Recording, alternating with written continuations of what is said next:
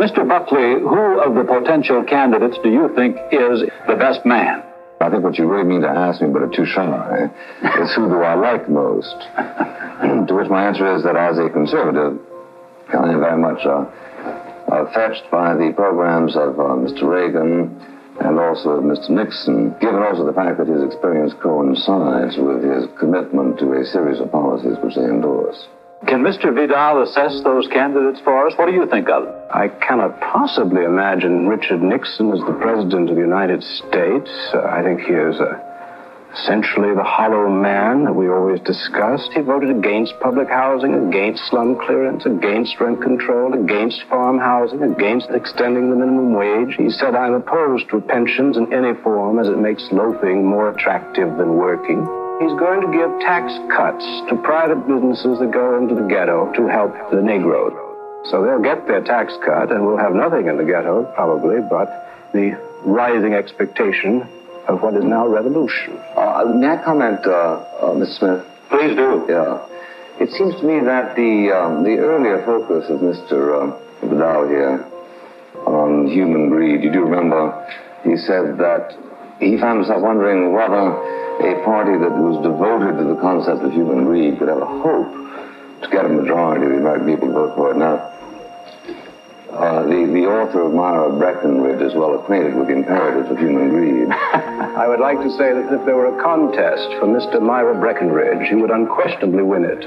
For uh, Mr. Vidal to give us the pleasure of his infrequent company by coming back from Europe where he lives, in order to uh, disdain the American democratic process and uh, to uh, contemn a particular party as engaged in the pursuit of human greed requires us to understand his rather eccentric definitions. Well, I don't think that they're going to vote for any of your candidates unless by some terrible accident the Democrats get split hopelessly at Chicago, which could well happen, and Eugene McCarthy's people not vote. In which case, I think uh, that Richard Nixon might very well become the next president and I shall make my occasional trips to Europe longer.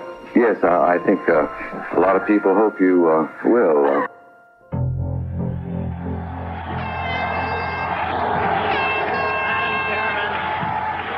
Wisconsin is proud to cast its 30 votes for the nominee of this convention, Richard M. Nixon. Nixon is one.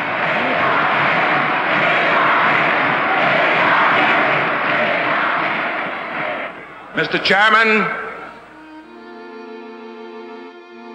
delegates to this convention, my fellow Americans,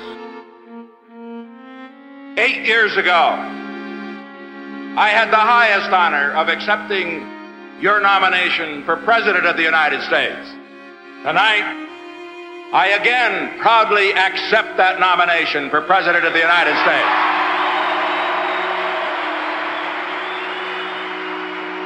As we look at America, we see cities enveloped in smoke and flame. We hear sirens in the night. We see Americans dying on distant battlefields abroad. We see Americans hating each other, fighting each other, killing each other at home. And as we see and hear these things, millions of Americans cry out in anguish. Did we come all this way for this? Did American boys die in Normandy and Korea and in Valley Forge for this? Listen to the answer to those questions. It is another voice. It is a quiet voice in the tumult of the shouting. It is the voice of the great majority of Americans, the forgotten Americans, the non-shouters, the non-demonstrators. They're not racist or sick. They're not guilty of the crime that plagues the land. They are black, they're white, they're native born and foreign born, they're young and they're old. They work in America's factories, they run America's businesses, they serve in government, they provide most of the soldiers who died to keep us free. They give drive to the spirit of America, they give lift to the American dream, they give steel to the backbone of America.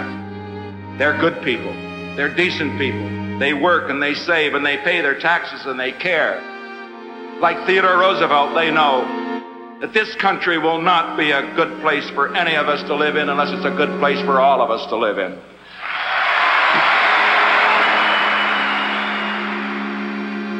I see another child tonight. He hears the train go by at night and he dreams of faraway places where he'd like to go. Seems like an impossible dream.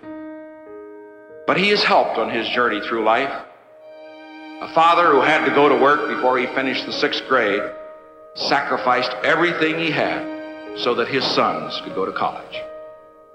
A gentle Quaker mother with a passionate concern for peace quietly wept when he went to war, but she understood why he had to go. A great teacher, a remarkable football coach, an inspirational minister, encouraged him on his way. A courageous wife and loyal children stood by him in victory and also in defeat. And in his chosen profession of politics, first there were scores, then hundreds, then thousands, and finally millions worked for his success. And tonight, he stands before you, nominated for President of the United States.